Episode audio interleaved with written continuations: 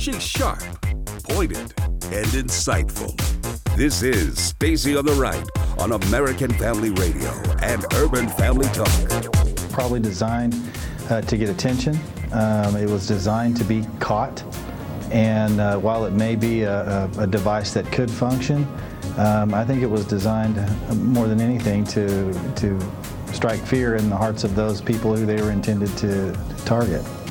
You always have the left ginning up you know, mm-hmm. angry, the mentally ill, storming the barricades, and Republicans are standing there with a PowerPoint demonstration trying to explain how a wall or tax cuts will be better for you and improve the lives of lots of people. And now, Stacy Washington. Woo! Welcome to the show.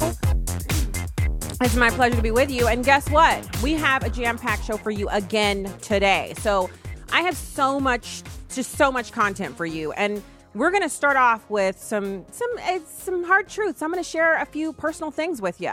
And the reason I'm doing that is because I think in this vast audience 32 states, 800 communities, hundreds of thousands of listeners at any given moment on radio that there's someone out there who might be going through the same thing as me. And so, why not share what I'm going through so that you can learn from it and we can share together in this journey that we're doing? We're walking with God, walking in faith, learning in faith, everybody striving towards sanctification and and just waiting on God to do what he can do in our lives. And so we'll talk about that in just a minute. Today on the show we have David Safavian. He's a deputy director for the American Conservative Union's Foundation Center for Criminal Justice Reform.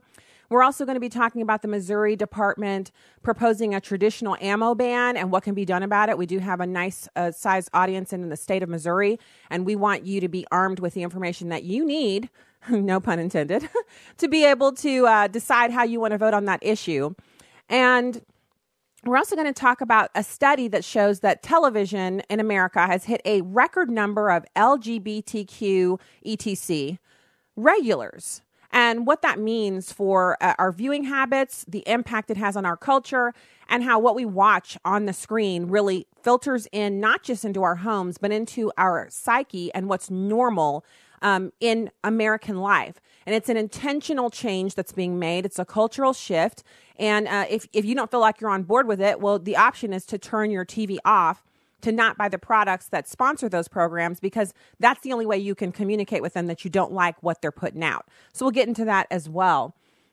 Right now, I, the title of today's show is Don't Be Distracted by the Bomb Scare. And I, am telling you, um, since none of the bombs went off, to me, that story was yesterday. Yeah, some new ones were found today, but none went off. So that's not the, the main deal. The main deal is the migrant caravan. That is going on still to this day. That's still going on, and the numbers in that caravan are growing. And, and we are going to get into later in the show. I'm going to tell you, I, found some information online that connects the government of Venezuela, who's funding this, per our Vice President Mike Pence, who has all of that top secret intel and information that he can share, and how that connects up with Russia and China and election interference. And for a group of Americans, namely the activist Democrats, who are so obsessed with that, you would think they would be uncovering this for the American people so we can understand why seven to 14,000 people, well dressed with $1,000 strollers, are currently marching on America through Mexico, an ally of ours. Yeah, so we'll talk about that as well. Um, right now, I want to start off with the daily confession. The Lord is my shepherd, I shall not want. He makes me to lie down in green pastures. He leads me beside still waters. He restores my soul. He leads me in the paths of righteousness for his name's sake. Yea, though I walk through the valley of the shadow of death, I will fear no evil. For thou art with me, thy rod and thy staff, they comfort me. You prepare a table before me in the presence of my enemies. You anoint my head with oil. My cup runs over. Surely goodness and mercy shall follow me all the days of my life, and I will dwell in the house of the Lord forever. Our companion scriptures for that today are Proverbs 19:21, many are the plans in a person's heart, but it is the Lord's purpose that prevails.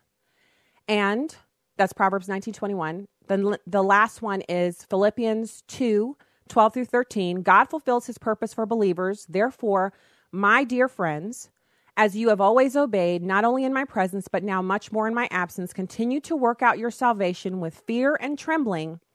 For it is God who works in you to will and to act in order to fulfill his good purpose. So, why these scriptures? Why today? Well, I, I'm, I'm share some personal stuff with you. So, because I'm on media and because I've done thousands, maybe over 4,000 interviews on radio alone, that doesn't include the TV interviews, because I'm so pointed in my commentary and I bring such a strong perspective to things, a lot of people are under the impression that I'm like some robot. I don't have any feelings. And so when there's something to be said, when there's criticism to be leveled, or if there's some rude activity that needs to be leveled at someone, people can use the fact that I'm strong in my public persona to justify that by simply, she doesn't have feelings. She's not a person who has feelings. This won't hurt her. Nothing bothers her. She doesn't have feelings. I don't have to police my behavior. I don't have to treat her with respect, or I don't have to worry about what she might feel about this because she doesn't have any feelings. Now, obviously, that's not true. I have feelings, and my feelings get hurt just like any other person. And so, what I tend to do is I tend to operate in unforgiveness. When I locate the threat, I immediately want to let it out of my life. I want to excise that person or that group or that family or whoever it is. I want to cut them out of my life and I want to do whatever I can to never have any interaction with them again. Now, that's not what God calls us. God calls us to interact with people, to forgive them repeatedly, as many times as He forgives us. And when we operate in unforgiveness, it sets up a stronghold for the enemy. So, our pastor's been preaching about forgiveness, and I thought, mm, I probably have a little unforgiveness in my life. And woo boy, I guess God was like, I heard that. I'm going to help you understand where you are. I was operating in a lot of unforgiveness. So, you know how it is when you get done with a season of self examination and repentance, and you feel like you're finally turning the corner. That's when your first test comes. When someone who maybe you respect, someone that you maybe even look up to, someone that you kind of almost set on a pedestal, if you will, will then show their true selves that they're a human being and that they're capable of making not just normal sized errors, but huge errors. And when that happens, your old self that you've just repented and tried to turn away from will come roaring back and say, Cut them out. They're dead to me. It's over. But that is not what God has for us to do. And this can be especially a difficult situation to be in if, let's say, you're praying for something at work or at home in your personal life, whatever, and you've been praying for it for years. It's in your prayer journal 50 times. It's something that even your friends know if they're praying for you, that's something that you have. It's it's it's top of mind for you. You want this whatever it is. And then let's say you receive it. God is gracious and he's good to you and he gives you this this thing you've been praying for. And I'm not talking about houses or cars or anything. I'm talking about something that you feel like you it, it's something that you're meant to do, that you want to do, and that if God would give you that, it would be a, an extension of what you can do for Him. It's it's it, this is one of the desires of your heart. Well, when that happens, the first thing that's going to happen after that is you're going to see people that you probably respected or maybe even put on a pedestal begin to behave in ways that you're like, this can't be that person. That's where the Psalm 23 comes in. In verse 5, it says, You prepare a table for me in the presence of my enemies. That is the description of you receiving God's blessings and maybe things that you've prayed and fasted for over years. You receive them and you're sitting at a table receiving God's blessings, and your enemies can see it and they are, they're ticked, they're triggered, they're melting, they can't handle it. And that's when they're going to launch off into attacks on you for receiving what God has for you. And that's when you have to decide if you're going to obey God and forgive them, even if they don't ask you, or if you're going to operate in unforgiveness. And so, this hard lesson has prompted me to share it with you because I'm sure there's someone out there who's in this same situation. And my encouragement for you, and the daily confession that we have is in this scripture God fulfills his purpose for us as believers, even if our enemies don't want him to. And what God has for you, no man can take from his hand. When God has a purpose for you and you're operating in it, resist the temptation to get into vengeance or payback or unforgiveness because that gets in the way of you walking in what God has for you to do. That enemy can't take what God has for you. But you can get rid of it by disobe- disobeying and not forgiving. So, this Bible verse, this Philippians 2 12 through 13 says, Therefore, my dear friends, of you as, as you have always obeyed, not only in my presence, but now so much more in my absence, continue to work out your salvation with fear and trembling.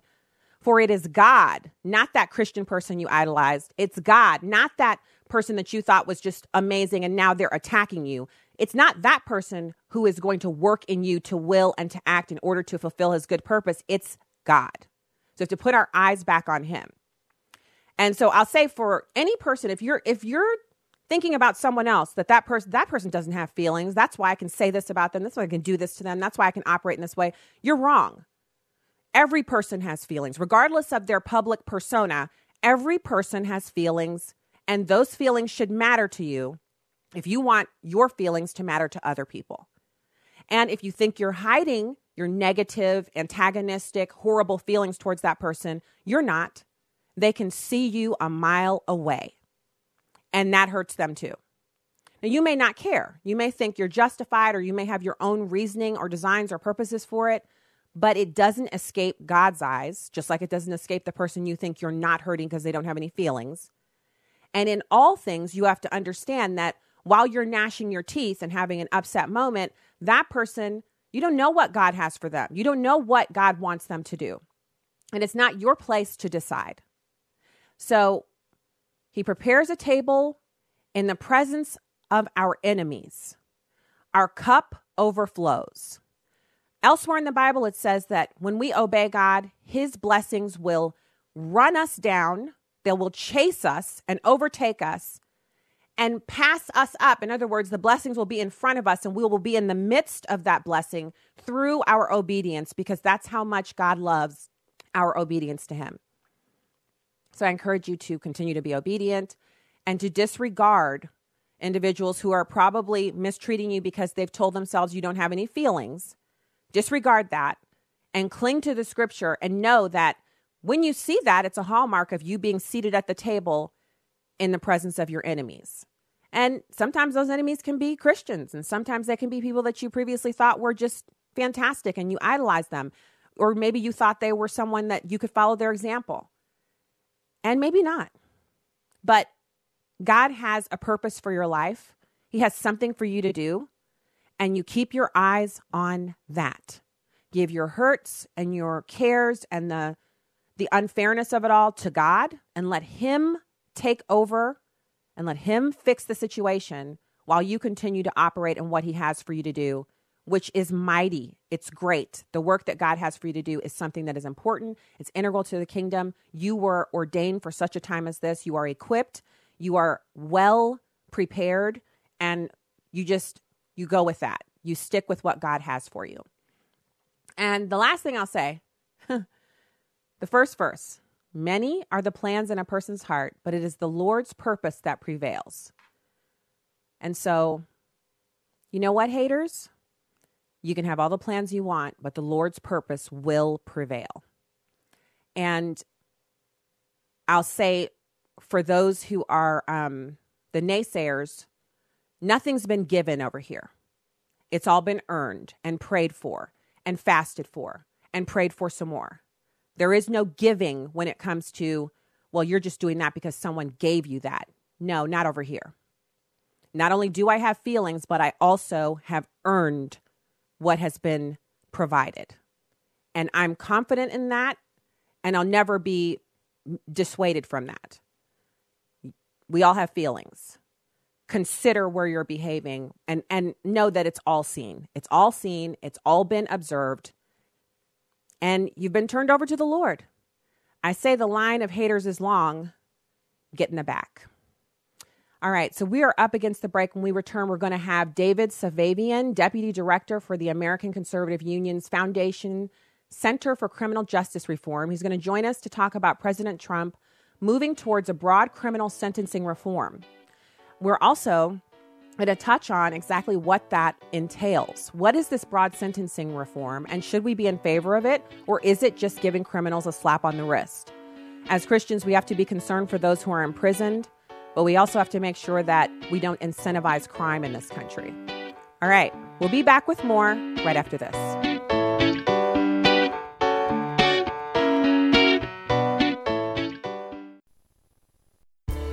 The Ministry of Preborn meets abortion minded women right where they are and reaches them with the love of Christ. We showed her love and we accept her right where she's at. If the baby's saved by what we do here and the mother's life is spared from the devastation of abortion, that definitely helps them in this life.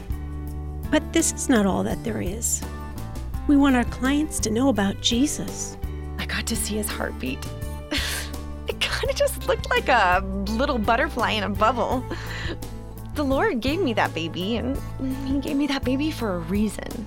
The Ministry of Preborn runs and leads Christian pregnancy centers all over the country, helping abortion minded mothers to choose life for their unborn babies. To find out more about how you can help save a baby's life, go to preborn.com or dial pound 250 and say the keyword baby. That's pound 250 and say baby. All gifts are tax deductible. Hi, I'm Crawford Loritts with a legacy moment. I remember when Bill Bright, the founder of Cru, was diagnosed with pulmonary fibrosis, a terminal disease. He wrote a letter to the staff expressing his hope and confidence in God. He knew God could heal him, but he also said that no matter what happened, he was going to rejoice because he was going to be in the very presence of God. What a marvelous perspective. No matter what we're going through, if we belong to Him, we're never without hope.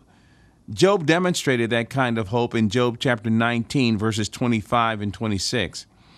As for me, I know that my Redeemer lives, and at the last he will take his stand on the earth. Even after my skin is destroyed, yet from my flesh I shall see God.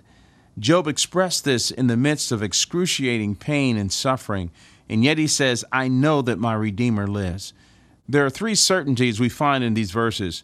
Number one, we have a Redeemer and he's alive. We have one who has bought us back from the snare of the devil with his own blood and given us a hope in heaven. We have a Redeemer. Secondly, he's coming back. I don't know what's going to take place in this life, but I know that my Redeemer is going to return. He will stand on this earth. Then, thirdly, we will be with him. I don't understand anything else in life, and there are times when we can't figure out what's going to happen the next second. But we do know that we will one day be with him. Here's what I want you to remember today For the follower of Christ, there is no such thing as a hopeless situation. We are forever his, and he is forever ours and we will be forever with him. Crawford Loritts is senior pastor of Fellowship Bible Church in suburban Atlanta, Georgia. For more information, go to livingalegacy.org. livingalegacy.org. You can watch a live stream of the show on Facebook or YouTube at Stacy on the Right. Now, back to the show on American Family Radio and Urban Family Talk. Welcome back to the program. Perhaps you have never been to our website, stacyontheright.com. Check it out. Hit the subscribe button. Also, you can find us on Twitter and Instagram and make sure and hit the follow button on those. Our Facebook page is Stacy on the Right, and you can also find American Family Radio's Facebook page as well as Urban Family Talks. You should hit the subscribe button on those as well. Um, share the show if you are streaming us online. Share the show, hit the share button so everyone will know what you're watching and that you love it. And we thank you so much for your ears, for our terrestrial listeners all over the country. So glad to have you with us today. It's Thursday. Um, programming now, I actually am going to be doing the MC duties tomorrow at a prayer breakfast that is gathering together. I think our attendance is up to 160 now. Um, a prayer breakfast for pastors in the St. Louis area. And if you are in the St. Louis metro region and you're going to be there, I'd love to shake your hand at some point during the uh, program and say hello. I love meeting uh, just anybody who really is sharing in this journey with us, where we're walking with the Lord and we're we're trying to remain faithful. And this is the hard, hard work of uh, you know putting up with people n- not being nice, but people being people, right? That's m- one of my slogans. People are going to people. Um, so you got to we, we have to know that, and also that we we're the same. We we inadvertently offend. We sometimes offend intentionally. We, you know, we, we get outside of ourselves, we get ahead of ourselves, we get ahead of God, and we might we might be the the on the other end where we're the offender. Um, but God has a prescription for all of that, and it's so good to know that and to be uh, just graciously received here on the radio. It's good to be with you. as we're working to get our guest, I want to get this uh, bit of information here from the National Shooting Sports Foundation. It's the Firearms Industry Trade Association. Full disclosure, I'm a member. And one of their alerts that they sent out, it was early, early this morning. Missouri Department pro- proposes traditional ammo ban, voicing your opposition by submitting comments before October 31st. So that gives you just under two weeks. Actually, not really. That gives you about six days to leave comments. The Missouri Department of Conservation recently proposed two regulation changes that would ban the use of traditional or lead uh, shot for all hunting. The second proposal would ban the use of lead ammunition for dove hunting on 20 popular conservation areas. Now, this um, this is interesting because um, these pr- proposals have the potential of pricing many hunters out of doing what they love, which is hunting. So, this is a way of preventing people who are law abiding citizens from engaging in a sport that they enjoy just because the sport involves firearms, which are one of the new taboos issued into us by the left. Leftists who've never owned guns, never shot them, don't even know the difference between a magazine and a so called clip. They're going to propose legislation to ban certain types of ammunition so that hunters have to spend a lot more money in order to do what they love. Why? Because we don't have an overabundance of deer? Come on, we Deer are our natural food. That's why we find them wherever we live because they are our natural food. That's what God made them for. That's why we hunt them. That's why they're so plentiful. So please voice your opposition today by submitting comments in opposition to each of the proposed bans. The comment period will close on October 31st of 2018.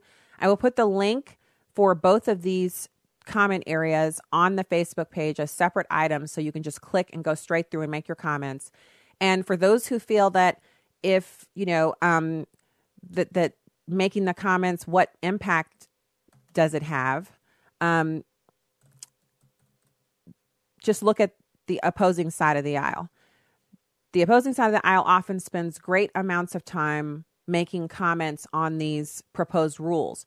And the reason they do that is because the, the comments are open for Americans to weigh in so that these government officials can make comment um, can make decisions based on what people want. They're not elected, so they need, uh, you know, they need input from constituents, people who don't don't actually elect them. So please take the time to make a comment. It doesn't take very long, and it's really important for uh, them to have the feedback from Americans who live in the state of Missouri who would be impacted by this proposed legislation. All right, so now it's my pleasure to welcome our guest, David Safavian. He is the Deputy Director of the American Conservative Union Foundation Center for Criminal Justice Reform. That's a mouthful. Hey, David, thanks for joining the show today. Hey, Stacy. I'm. Uh, thank you for having me on. I'm sorry uh, we had some technical difficulties, but I'm really, I'm so excited to be with you. I'm glad to have you here because I I'm really interested in the criminal justice reform. Um, we've actually had some White House guests on to talk about it. We've had White House staffers on to talk about it. We've also had think tank folks on to talk about it. And the range of feelings on this proposal run the gamut. And we really greatly respect the work of the American Conservative Union Foundation. And we're so excited to hear you comment on it. So lay it out for us. What is being proposed here? So, um, American Conservative Union, we, we approach criminal justice reform in general from three different perspectives. One is that uh, if the government's going to spend our money, they need to spend it wisely and they need to generate results, and that includes results uh, in the criminal justice field in our prisons. The second and most the second important part is that every every human life has value, and so we believe every human life deserves some measure of human dignity. But the most important one is public safety. Um, any proposal that we support has to advance in public safety and make us safer in our neighborhoods and communities we've been working with the White House and with congressional leaders to come up with a bill that accomplishes all three of those goals. And uh, President Trump has in, embraced it. Uh, the Republicans and some Democrats in Congress have embraced it, and we're moving forward. The legislation is called the First Step Act. So we've had some people come on and say that the First Step Act is actually just going to take um, criminals by the hand and smack their wrist ever so gently, and it will encourage more crime because violent offenders go on to violently reoffend in ever escalating kind of turns. Um, and and so future lives will be lost. Future victims of, of violent crime will be able to thank the First Step Act for that. What what is your response to that? So our response is that 95% of the people sitting in prison will eventually return home. When they return home, they're coming back to our neighborhoods and our communities. The real question on the table is, do we want them to come home as better people than when they went to prison? Uh, you know, there's there is a, a mentality among some that we just lock them up and throw away the key. Well, if that's the case, then every person that commits any infraction should go away for life so that we can make our neighborhood safer. We know that that's not possible. It's not a good idea. Uh, it costs a lot. And if we don't provide these folks in prison with the incentives to, to improve themselves, right, to deal with their, their opioid addiction, their anger management addiction, or their anger management issues, um, to understand right from wrong and to learn their lessons. If we don't do that, then what happens is these people come out worse than when they went in, and then they do become a public safety danger, a greater public safety danger. Uh, this approach has been tried in red states across the country, and it works. And I can give you a great example. In Texas, 12 years ago, they were facing a problem where they were going to have to build four more prisons. And the governor at the time was Rick Perry, who's now a member of President Trump's cabinet. And Rick Perry got Democrats and Republicans together and he said, I'm not building four more prisons. Come up with a better way. So what they did was they um, uh, took um, those people, particularly nonviolent offenders, but, but really across the board, and they sped their way through the, the system a little bit. And by doing so, you have fewer people locked up and fewer people you've got to pay for keep them incarcerated. They then took those savings and put it into exactly the type of programs that we're working on in First Step Act um, to to improve them. Uh, you know, again, from the addiction perspective and the anger perspective, and their you know the ethical and moral perspective. What did we see? Well, we saw that incarceration rates dropped, but we also saw that recidivism rates dropped. People were less prone to come out of prison and uh, uh, reoffend again. And those are the people that, you know, the reoffenders are the ones that really um, make our neighborhood safe. So they cut down uh, recidivism by about 23%. So they they reduce that group of people who are are, con- or are, are returning criminals. At the end of the day, though, it all matter. What matters most is public safety, right? Well, mm. Texas, after implementing this, has the same crime rate as it did in 1967. It's got a historically low crime rate. So we've made Texas neighborhoods safer. We've saved $2 billion. We've closed eight prisons. We haven't built four more. We've cut down on the incarceration rate, keeping families together. Oh, and by the way, we've reduced recidivism. It's a win-win-win. And what First Step Act does is it applies the same principles that they've tested in Texas and South Carolina and Georgia and Mississippi and Utah, and they apply them to the federal government. The one thing that I would say to, to my friends, and you know, this is a family disagreement, right? You know, conservatives can come up on both sides of the issue. Here's the thing. Right now, today, without any changes, 43% of the people coming out of federal prison end up back in prison after five years. And our view at American Conservative Union is only a government program can fail 43% of the time and go unchanged. We've got to come up with a better way, and we've got the data, we've got the, the, the approach that has been proven to work, and we want to make it work for everybody, not just for people in Texas. Okay, so thank you for that answer because I'm I need that to be a part of this conversation because the concern for future individuals who might be impacted by repeat criminals, especially those who commit violent crime, it's a, a serious issue. And d- dealing drugs may not be violent initially. I mean, you're just handing someone something, they're handing you some money. But the impact of drug addiction on this country is really it's unparalleled with the new rise in the, rise in the opioid crisis. And we need to understand when we're doing something like this, obviously there'll be unintended consequences, but there will also be um, things that we could have foreseen had we really taken a good look. And it sounds to me like what you're saying is you now have a proven track record of success with this model.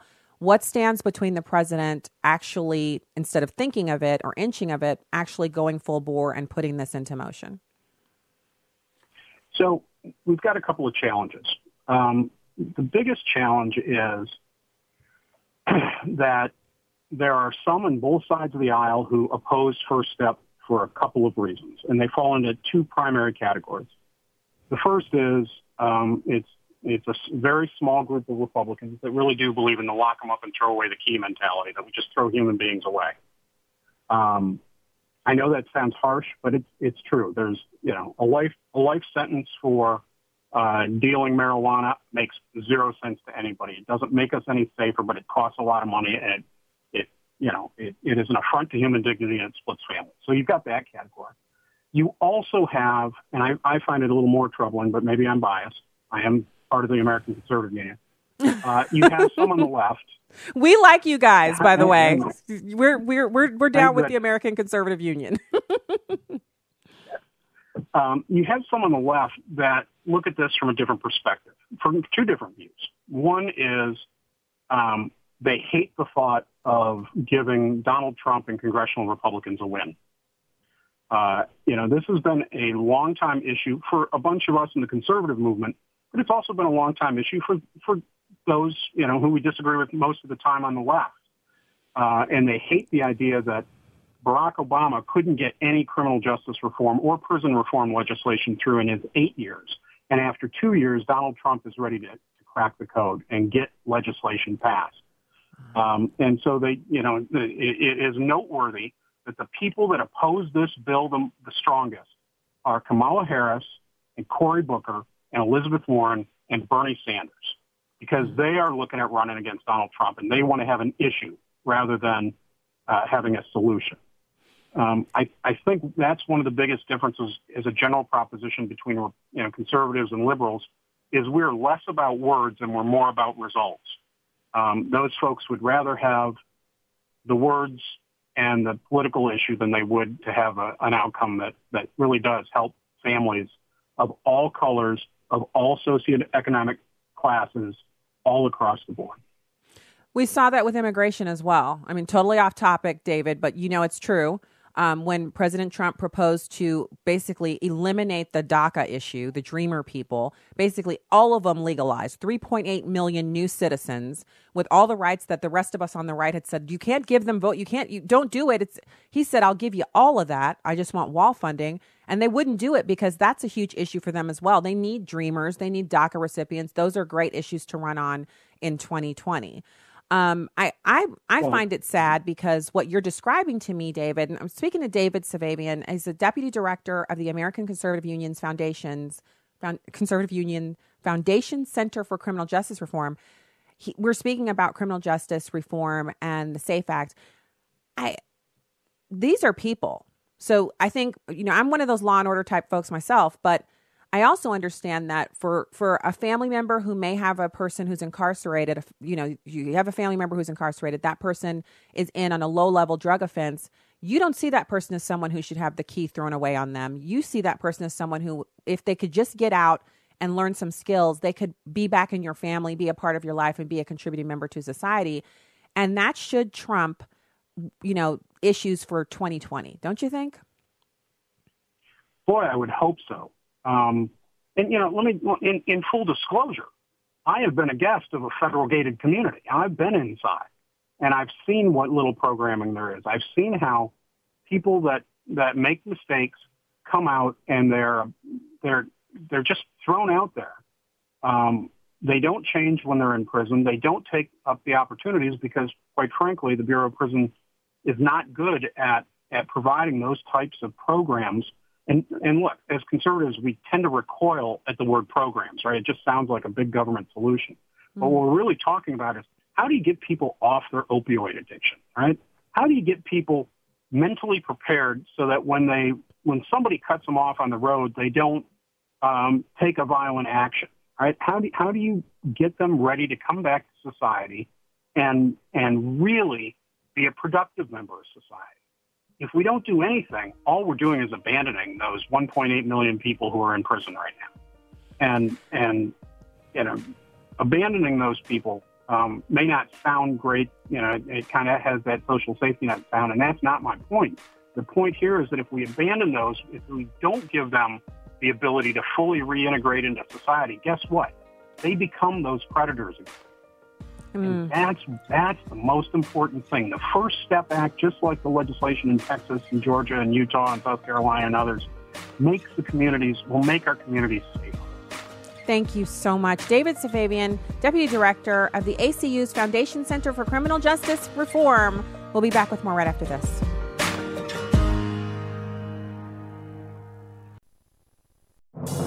What does it take to live an uncommon life? Here's former Super Bowl winning coach Tony Dungy with today's uncommon moment. Have you ever been jealous of someone? Maybe your coworker got the position you felt you deserved, along with the raise. Maybe your neighbor invited you over to see the new luxury car, or maybe your roommate got the newest iPad and keeps showing off all the cool apps. Here's the thing jealous people obsess about the object of jealousy, believing that if they get what someone else has, then they'll be fulfilled. Instead of building others up, jealousy wants to destroy them. The moment jealous thoughts run through your mind, ask God to take them away. Never let jealousy take hold. It always leaves a bitter taste in your mouth. Tony Dungy, author of the popular Uncommon book series. Discover more at CoachDungy.com. That's CoachDungy.com. Hello, I'm James. I couldn't stop the drug use. I had made it up in my mind that I wouldn't see 21. Teen Challenge has given me a hope. This is a place of restoration and a place of true freedom. If you know an adult or teenager who's struggling with a chemical addiction, Teen Challenge can help. Call us today at 417 581 2181 or reach us online at teenchallengeusa.com. This is Urban Family Talk. Hello, AFR listeners. My name is Vladimir. I received my Operation Christmas Child shoebox during a harsh winter in Ukraine, where I grew up. My favorite item was minty dental floss. I remember thinking, wow, I guess they have interesting candy in America. I want children to experience the same unconditional love I did at the age of nine. You can get involved by visiting afr.net and clicking on the Operation Christmas Child banner today. I'm Chad Pergram with the Speaker's Lobby. The federal deficit is spiking, up a staggering 17%. Senate Majority Leader Mitch McConnell says a boost in defense spending helped hike the deficit. Still, McConnell says he'd like to, quote, spend as little as possible. The Kentucky Republican attributed deficits to entitlement spending. That's true, as entitlements are the biggest drivers of the debt, commanding nearly 70 cents of every dollar that Washington spends. It wasn't that long ago that House Speaker Paul Ryan hounded the Obama administration about skyrocketing deficits. The Speaker warned about the cost of Obamacare. He engineered a balanced budget plan called the Path to Prosperity. Under Ryan's proposed math, when he was a key figure on the House Budget Committee, deficits would shrink. But in one of Ryan's proposals, he double counted Obamacare. On one side of the ledger, the Wisconsin Republican repealed Obamacare. On the other side, Ryan used revenue generated by Obamacare to help curb deficits. Now President Trump wants a 5% across the board cut, but that just goes into the president's budget proposal. It's a non binding wish list, which he'll send to Capitol Hill, and one that Congress never acts upon. With the Speaker's Lobby, Chad Pergram, Fox News. Welcome back to Stacy on the Right on American Family Radio and Urban Family Talk. Kamala Harris is right in those that quote you just played. Americans are not only tolerant, they're amazingly generous and charitable. Uh, but we're starting to feel like this is a con man preying on our charity. We've been quite charitable for the last several decades, taking in more refugees than the rest of the world combined. And it's not, they're not always refugees. I mean, the fact that so many, these caravans, one is hooking up with another and they're coming from all these different countries. Right. At some point, it, the problem isn't one specific isolated problem with one country. Um, the problem is that all of these countries are dysfunctional. The problem is is who the people are who are coming. If we overwhelm our country with even more millions of Latin Americans, eventually we just become another failed Latin American state. That was Ann Coulter, and uh, the points she's making there are brilliant. Um, it, but it's it's also a matter of common sense which seems to be in short supply in Washington D.C. Uh, as of as of really this moment for the past couple of decades as it pertains to immigration policy. And people on both sides of the aisle are responsible for this debacle. Anytime there's a caravan of people, whether it's 600 people or 1,000 people, we have to be concerned about that. Now, I, I want to get to um, some information. I'm gonna I'm gonna have to give it to you in chunks because it's a huge piece. But I want to lay out for you a bit of a uh, alternative reasoning behind this. Now, i am on the record as saying I think the Democrats are involved, and this is some ploy for the you know midterms to kind of midterm surprise. You have this caravan marching in America, and it might motivate Latin Americans who are American citizens to vote uh, for the Democrats, and that's a plausible theory. It's been raised by many others, you know, so it's this it's not unique to me. But there's also uh, another possibility. And I found this this morning and I thought to myself, wait, wait, wait, wait, wait. So, first of all, we'll have some audio for you later of Vice President Mike Pence saying that the funding for the people who are in the caravan, they're funded. They were enticed to join the caravan by, by cash payments. It comes from Venezuela. So you might think, oh, um, okay, Venezuela. Well, what's up with that? Well, I'll just give you a little teaser here. You've got financed by Venezuela, but pr- prompted by a partnership between Venezuela, China, and Russia, and all of them being upset by trade moves made by the President of the United States. So, this is a, a, an election interference tool brought to you by those three nation states operating in concert because they're upset with Donald Trump. Remember, his primary campaign issue and the issue he's governing on is immigration. So, President Trump and Secretary Mnuchin sanctioned Venezuela and cut off their access to expanded state oil revenue. Venezuela needs more money. China and Russia are already leveraged to the gills in Venezuela and hold 49% of Citgo as collateral for loans outstanding. China and Russia now need to loan more directly. However, China cannot engage in economic interference with Venezuela or they risk losing access to the U.S. banking system.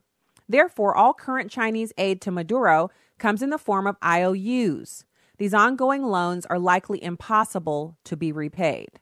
So we're going to take just one quick step away from this for a second and go to the phones. We have Ed in Tennessee. Ed, thank you for calling the show today. Thank you for having me. Thank you for taking my phone call. Sure. I just wanted to say that I do listen to you all the time, and you do a great job, Stacy. Thank you. I appreciate uh, that. I just wanted to comment about that gentleman about the prison reform. Yes, yes. That right there is so desperately needed. Uh, the reason why I'm saying is because uh, about 30 years ago, I served time in prison myself in Missouri. Hmm. And when I got out, all they pretty much gave me was some money that was left in my account, a pair of uh, clothes that on my back, and a change of clothes, bus ticket to send me to the town I was going to go to the halfway house in, and says, "Good luck," um, and sent me on my way. Wow. They didn't hardly do anything else. And where I, I man, when I was in man, uh, man's uh, programs that they had and all that, um, I pretty much kept myself busy in schooling and working while I was in. Okay. Yes, they had a uh, pre-release program to prepare, but preparing is uh, doesn't go far enough. Okay. So do you when, do you agree with what he was proposing? Because I, I thought he really laid it out kind of he had a lot of detail there on what what they're hoping to do. Do you think yeah, it will help? Yes, yes, it will help.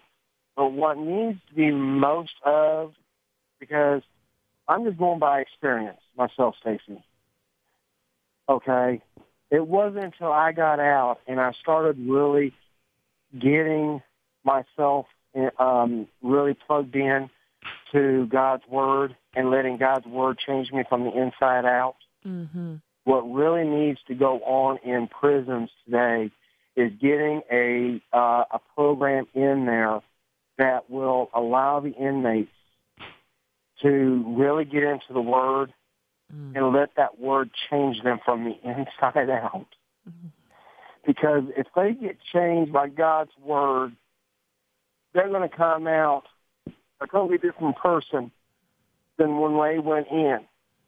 And I'll guarantee you, when they come out, they they know they they can be a better person than people that have never been in. And yes, it's a, it is very close to my heart about this because I'm living proof of it. And if it wasn't for God's word getting in me and changing me, I would have been back in. I was wow. determined to stay out.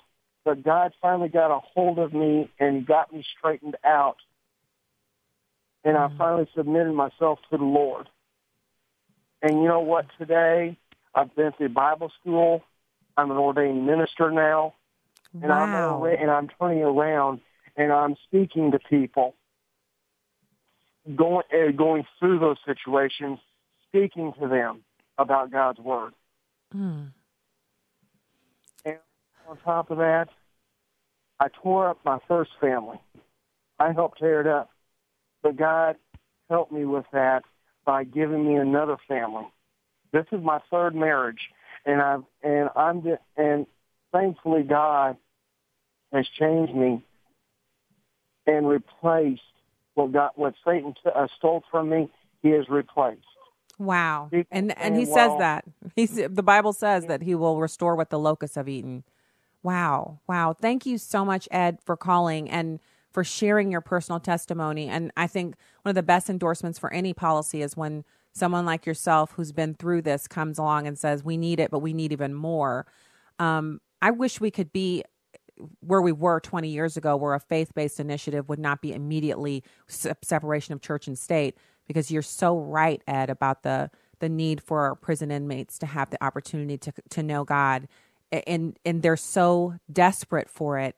But it, it seems as if the way our culture is moving, you, the only time you can get to God is in prison, and now they're even clamping down on that. Ed, thank you for calling the show today, and and for your kindness uh, about the show. Thank you, I really appreciate that. Um, I just you could hear the emotion in his voice.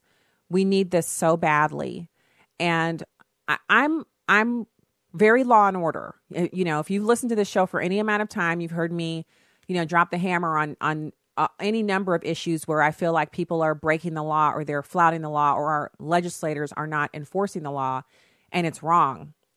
But we also have that these are real people. You know, I go back to what I said in the first segment, which, by the way, um, there was a question. I so in forgiving someone, if that person's abusing you, forgiving them sets you free, but it doesn't mean you have to continue to be in relationship with them. And when I was talking about cutting people out of my life, I'm just talking. These, these people haven't abused me per se, um, but they have deeply offended me or hurt me, and I I want to cut them out. And that is not that I've I've been told God doesn't want me to do that. So that's what I meant. There's a clear delineation when there's abuse or repetitive bad behavior and no acknowledgement on the other person's part. Forgiveness sets you free, but it does not mean you have to still be in relationship. So please don't don't um, take those two things to be the same. But I have to say, uh, I, I I hadn't any idea that the interview with David Safavian would bring about a call like Ed's. But if if there's anything we know, it's that some of the problems we're seeing are because of the government. Some of them are because we've had a knee jerk reaction to an increase in violent crime.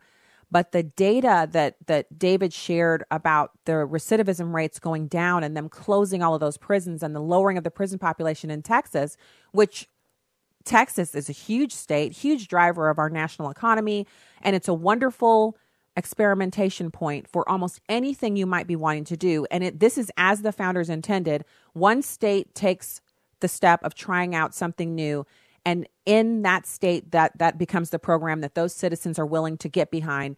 And then after some years, you can see the results, which can then be spread out across the country. And if you think about how many people are incarcerated for something minor, a low level offense, but they're spending 20 years in prison. Those are wasted lives. And these are Americans who could be contributing on the outside, but they need help, like David from, uh, I'm sorry, like Ed from Tennessee just shared. They need help in order to, um, in order to become those contributing members of society. So it's such a blessing to hear from him. And I just, you know, I'm so grateful for a call like that today to kind of uh, bookend what we had with uh, the deputy director from ACU, David Safavian. Um, so I want to, um, I want to kind of keep going with this information about the migrant horde. And I know we're moving through some topics pretty quickly today, but I want to, I want to keep, I want to get everything in because today's Thursday, so I'll just have Friday to get the last bit of information for the weekend. And then we're in the weekend where we are coasting wild and free without political stuff. And we're preparing our homes and, and disconnecting from social media and going to church on Saturday or Sunday, whatever your whatever your thing is, so that we can be well rested and prepared for next week. So we want to be uh, all things in good order. Um, I, I have to say, uh, I was really surprised by this. Going back to the kind of impetus. These are all the steps, according to this writer over at uh, Sundance. You guys know Sundance over at the Conservative Treehouse. These are all the steps that led up to this migrant caravan financed by Venezuela. Now remember, China owns 49% of Venezuela's state run PDVSA energy production. It's a collateral system where Beijing takes oil as payment for prior loans the Maduro regime cannot pay back. With the crippling Treasury Department sanctions President Trump put on Venezuela last year, Trump has actually financially punched Maduro and Xi Jinping hard. So now you've got Mike Pence on national television pointing the finger directly at Venezuela.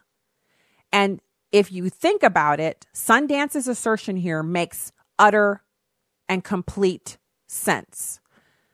Might have given the Democrats a little bit too much credit here. So here's how he says this thing goes down. I told you, first of all, about the sanctions on Venezuela that cut off their access to expanded state owned oil revenue. Then, according to Sundance, number two is China's geopolitical ally, Russia, already being squeezed with losses in energy revenue because of Trump's approach towards oil, LNG, which is natural gas, and coal. So, Trump, through allies including Saudi Arabia, the European Union, France, North Africa Energy, and our own domestic production, has Trump has had a huge influence on global energy prices. It's as if he came into the room like a strong man and put a stranglehold on the energy and basically said, while he's strangling it and holding it to, to his domination, I'm going to move these pieces around to benefit the United States and to hurt our adversaries. Now, allies in some areas, but remember, when we're talking geopolitics, we can be best friends on one issue, but on other issues, we're tooth and nail, we're tooth and dagger, we're against each other. So, additionally, President Trump is demanding that NATO countries, specifically Germany, stop supporting financial dependence on Russia. You remember that. He was at that breakfast and he said, Why would Germany give their natural gas business to Russia when we are your closer ally and partner? and we have natural gas that we would have sold to you and we wouldn't have put strings on it that are not beneficial to the people of Germany. Y'all remember that? And, and the media focused on the fact that they were supposed to be having a friendly photo op and Trump was talking business. But those of us who have half a brain or even, you know, two or three synapses firing instead of billions, all the rest of us were like, thank you so much, golf clap. Thank you, President Trump. Don't photo op you can have that any day. Look online for photo ops between previous presidents and these guys, and that'll satisfy your need for photo ops. If you're going to sit there and talk, why don't y'all talk business? That's what Donald Trump was there to do. So, meanwhile, and directly connected, Russia is bleeding out financially in Syria. Remember, the largest military operator in Syria right now is Russia. They also have the largest number of independent operators, mercenaries, which General Mattis has been mowing down and killing like he's operating in the wrath of God. He has been mercilessly killing these mercenaries. So, have I teased you enough? Well, there's more. If you're saying goodbye to us right now, I say, God bless you from the heartland. Forgiving is hard, but we all have to do it. Join with me in being poor in spirit, but rich in God's mercy and offering forgiveness to our enemies. And God bless you and have a great evening. If you're sticking around, onenewsnow.com news and information is coming at you right after this music. God bless.